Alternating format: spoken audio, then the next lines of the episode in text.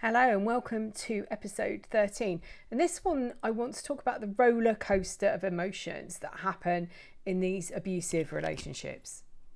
Welcome to the Mind Fuckery podcast. I'm your host, Elizabeth, author of Finding Lily and the A to Z of emotional abuse. I'm here to remind you that love should be unconditional. Divorcing emotionally is life changing, and that you have a duty of care to yourself. Each week, I will discuss some of the terms you may hear along this journey, and I will help you understand and process what's happening. I will help you find the best habits as you start to take back the control of your own life and learn the tools to heal on a deeper level, becoming the best version of yourself.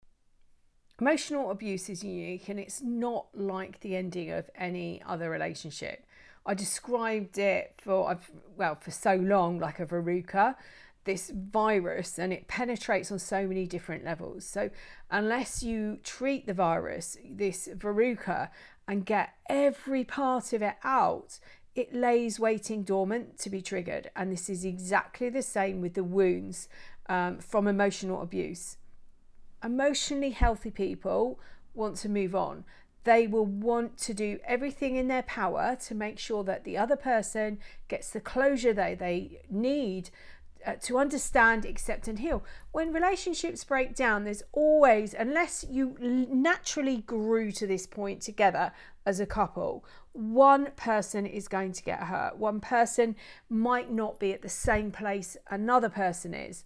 An emotionally healthy person is going to want to help their partner or their soon to be ex partner get to the same place. They will want to do that. Unfortunately, emotionally abusive people don't want that. If you've experienced emotional abuse, then this will not be what you've ex- you're experiencing now. You are trapped in a trauma bond that you need to untrangle from. And I've described this a few times like a bindweed grabbing hold of you and strangling the life out of you. And it's the trauma bond that keeps you trapped for so long. Because these people are unhealthy emotionally, they don't want you to have closure. What they do want you to be is hanging around in the background, ready to leap into action, to respond to a message or a phone call ready to provide them with attention because this is all they've got in their life. They've got, it's like they're sitting over a chessboard.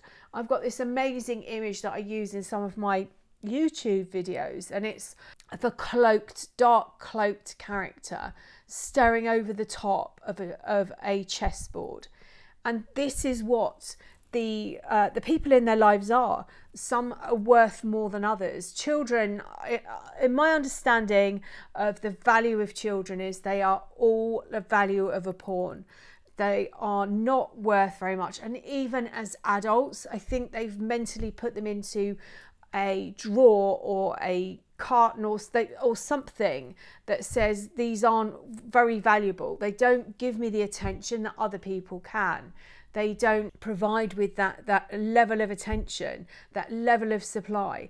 And in some of my other podcasts i have described this as like them being the electric car and they they stay at home. So if you were the main source of supply you were that supply unit at home and they got home and they plugged into you and they drained everything out of you overnight so their cars charged up ready to go off in the morning and then they've got throughout their day planned these people that they're talking to, meeting up with um, for whatever, whether it's work related, whether it's um, sexual, whether it's uh, uh, other forms of supply, but everyone has a value. And you will have danced around a circle with them.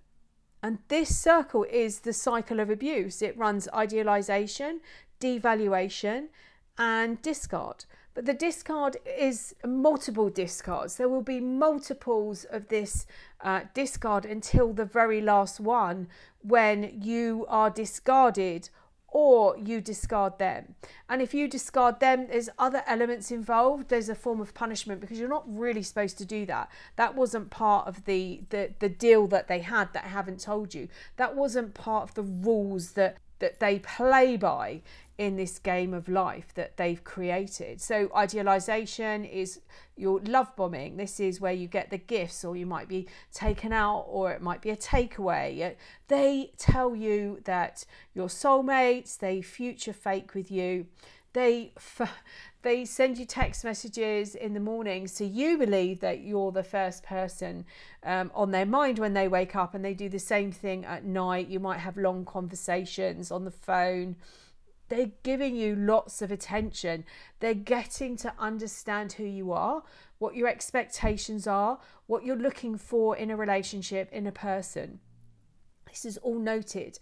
And then what they will do is that they will start to put in these little put downs, this de- devaluation stage, where they might compare you to others. So you might remember them talking about their crazy exes, and all of a sudden, this crazy ex turns into someone that they're triangulating you with. Their words aren't matching their actions and they're slowly eroding your personality. They destroy your confidence, they obliterate your self esteem, and they smash any boundary that you have.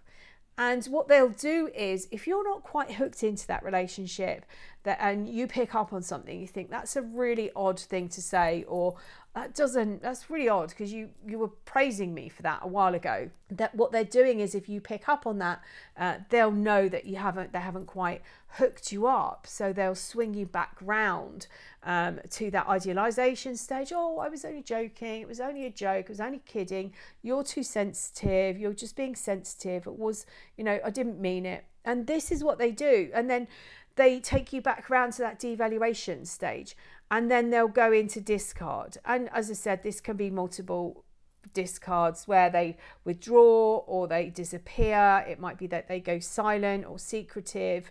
This is the mind fuckery that happens. So the and then they'll swing you back round. They'll reappear looking for attention. And this is all about hooking you into this relationship.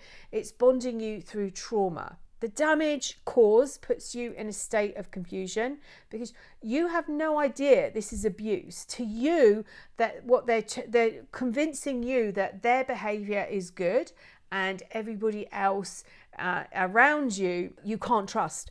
What they're doing is they're manipulating and moving other people out of your life so that they can take power and control. And this is what it's all about. These relationships are about power and control and you might be left confused and you don't know how to react. You might have found yourself in the relationship walking on eggshells, trying to understand what you did wrong, what you did wrong. But to the outside world, they're telling everyone how amazing you are, but behind closed doors, those messages are very mixed. You've got subtle put downs and conflicting uh, words with actions. And you might be there on parade, on show uh, to the outside world, knowing that this is uh, that other people are seeing a different person to the person behind the mask, the person that you get home, who changes the moment you walk in the door. And over time, there's nothing left of you. So when they go in to, um, they turn up at home in the evening to plug their electric vehicle into you, that it, your charge point is broken. You've got nothing left to give them. And your emotions swing like a pendulum backwards and forwards. So one minute you know it's abuse, and then the next minute you're believing this is all your fault because you were told it was and you were reprogrammed. It's uh, like they're changing the combination.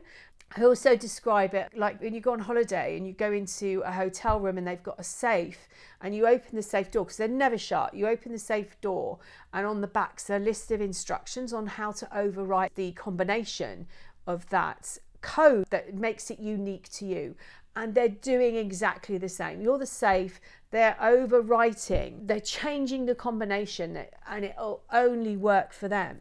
And if you come out of this relationship, you might be at the stage, and uh, in fact, this is going on quite a lot at the moment. I'm noticing where people are questioning, oh my God, was it as bad? Was it as bad as I thought it was? Or am I better off in the relationship than I am out of it? And it's uh, there's also a set of questions that go with it, which are if only a maybe.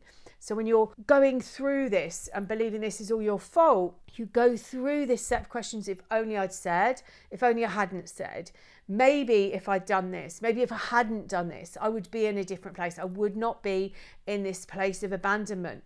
There are three core wounds abandonment, shame, betrayal. Emotions might be what you're experiencing at the moment. Perhaps you're still trying to change your behavior and these moments, you would be prepared to do anything. Because I remember going through this.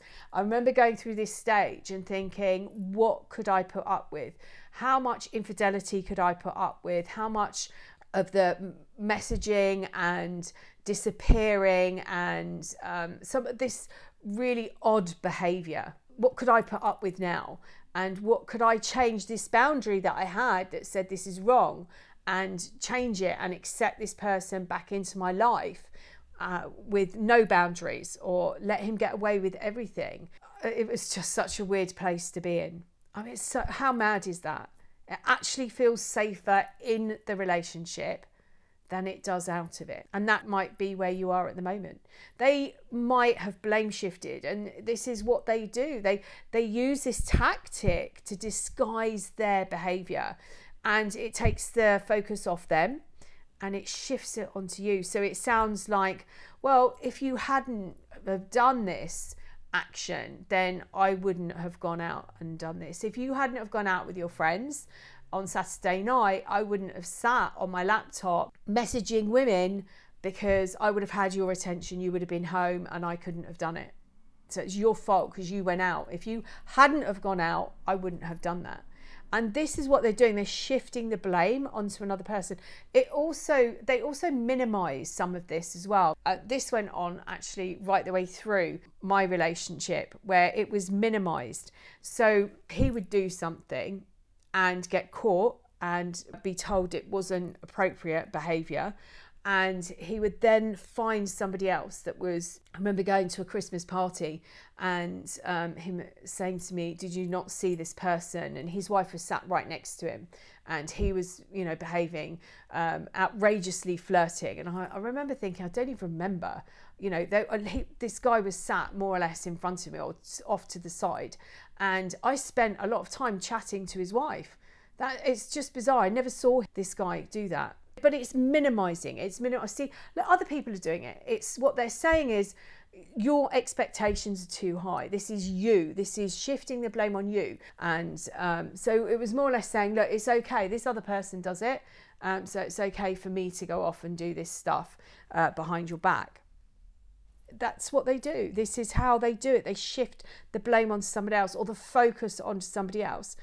When your intuition is telling you that something is wrong and you might have tried to discuss it with them, the conversation is transferred into your behavior and it minimizes your feelings. They play the victim. They aren't to blame for their actions, and this serves in another way. It serves in the way that they get supply because they're creating jealousy within you, you're bringing up this behavior, you're, pro- you're proving to them how much power and control they have over you, and this feeds them with supply. And you might have also experienced circular conversations that leave you confused and wondering, oh my God, what the hell is going on? They might have guilt tripped you, or they might have uh, rolled out all their pity stories. They told you about their crazy exes. They don't sound so crazy now, do they? You can now begin to understand what they went through who is the real victim? They played that role. They told you about these awful relationships that they've been in in the past.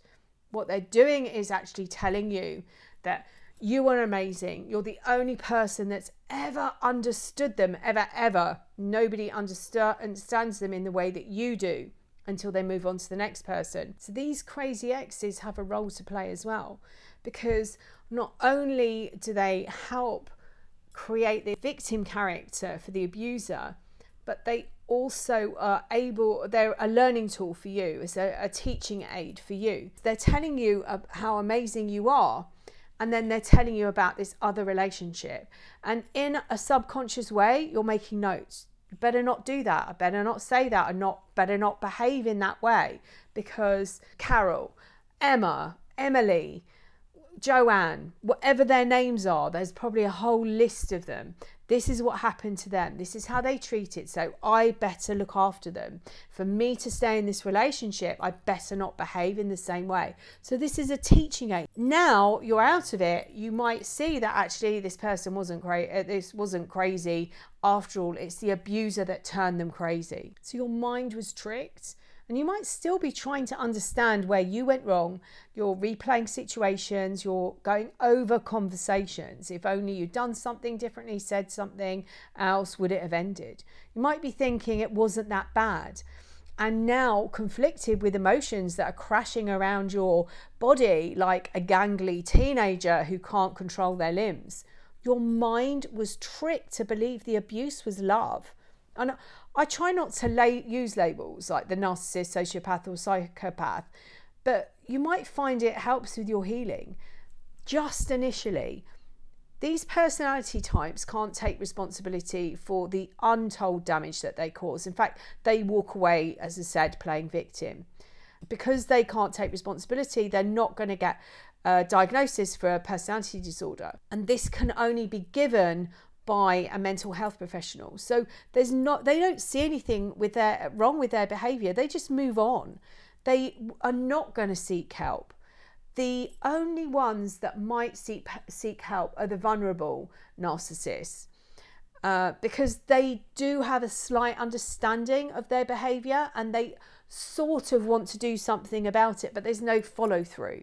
And when they get distracted, they just move back into who they were. So perhaps you are still trying to understand what's happened and wondering why you're feeling like this. Maybe you're discovering this new information and you know and asking yourself if you even if you were a narcissist because that's really really common. You need to work out what works for you and this is all about the focus and taking responsibility for your healing.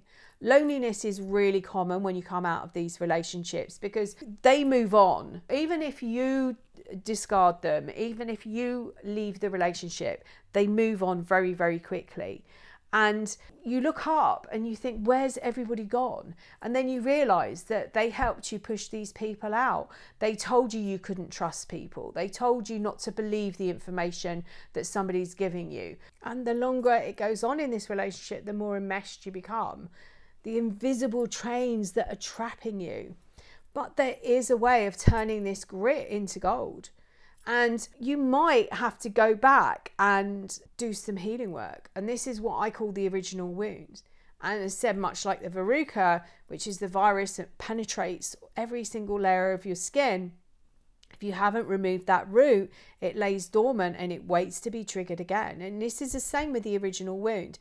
If you don't fully heal the wound, it will appear again and you will keep meeting people that treat you in the same way. Emotional abuse causes so much damage. So, what I want to talk about this section is well, two things staying out of that place of believing that you're that maybe you are better off in that relationship and you can do that really simply by grounding and staying in your body. That's the most important thing. Staying in your body and out of your mind whilst you are experiencing cognitive dissonance, where you're holding two different thought patterns. You need to allow this to calm down, and while, by being in your body, you can actually do this. By grounding, it helps you see this is abuse and not flipping back because your mind's been trained that all those nice things they did for you overrides the abuse. But they can't be that bad because they took me out for meals, they took me on holiday, they paid for, you know, nice gifts or meals out or something, whatever they did. And so you're overriding the abuse. They can't be that bad. Look how they treated me really well. They didn't. What they did was they masked the abuse by treating, you know, taking you out. So it's about seeing these patterns in your body. You can see the patterns.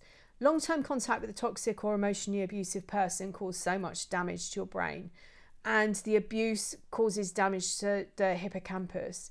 And that is a structure in your brain in the shape of a seahorse. And this is where the area that we use for learning and memory. How many people come out of these relationships and they can't think?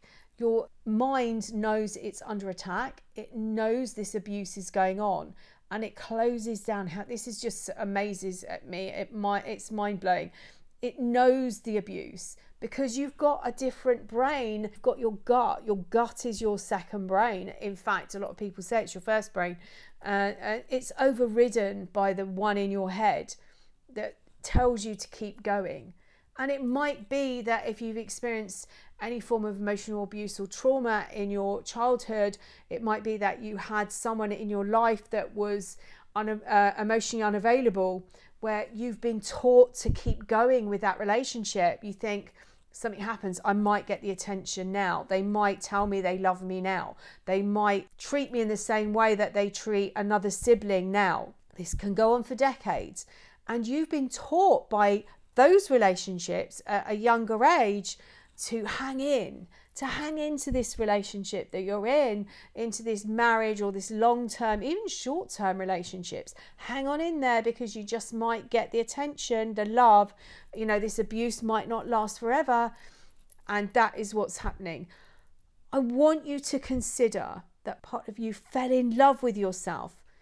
Remember, in that idealization stage, in that love bombing, they're learning that information about you. They're understanding what you're looking for in a relationship. But whilst they're doing it, they also have, have spotted in you something that's missing in them.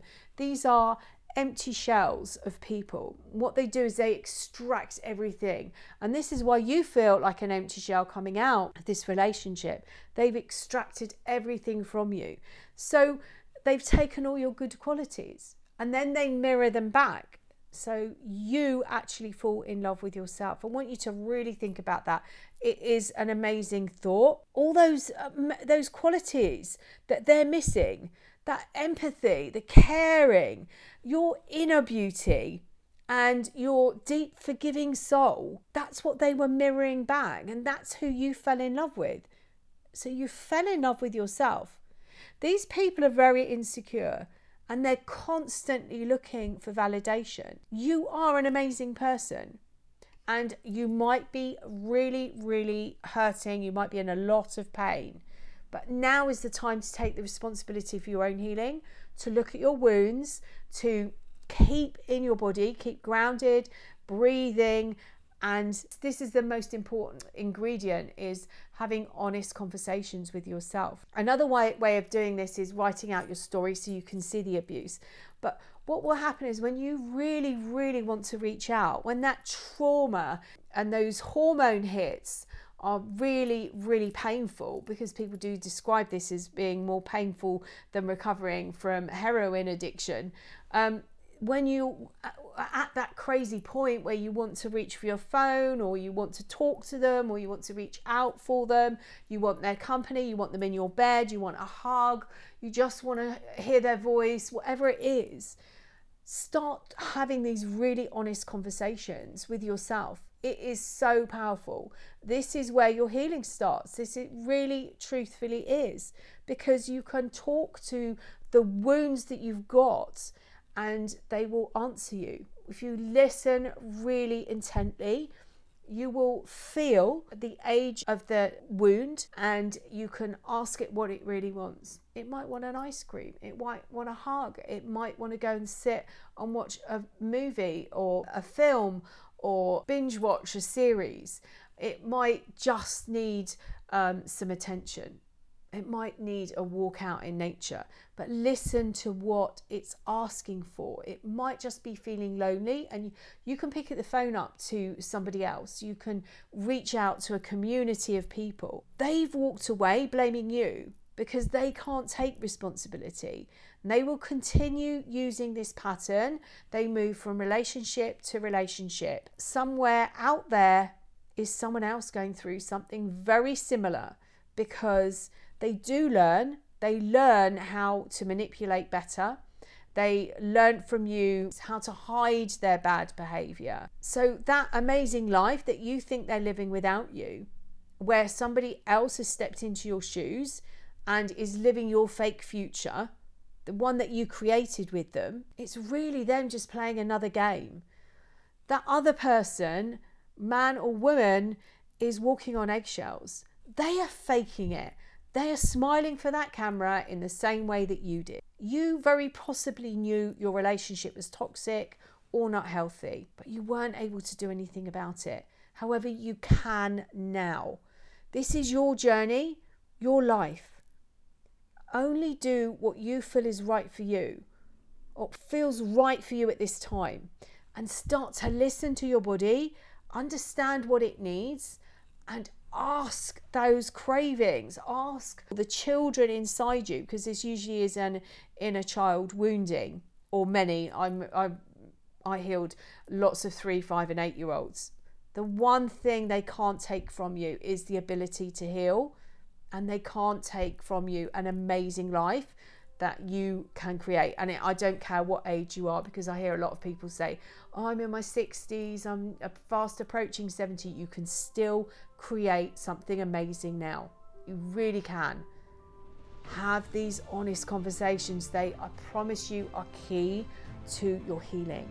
And remember to stay grounded and stay in your body. I hope this has been helpful.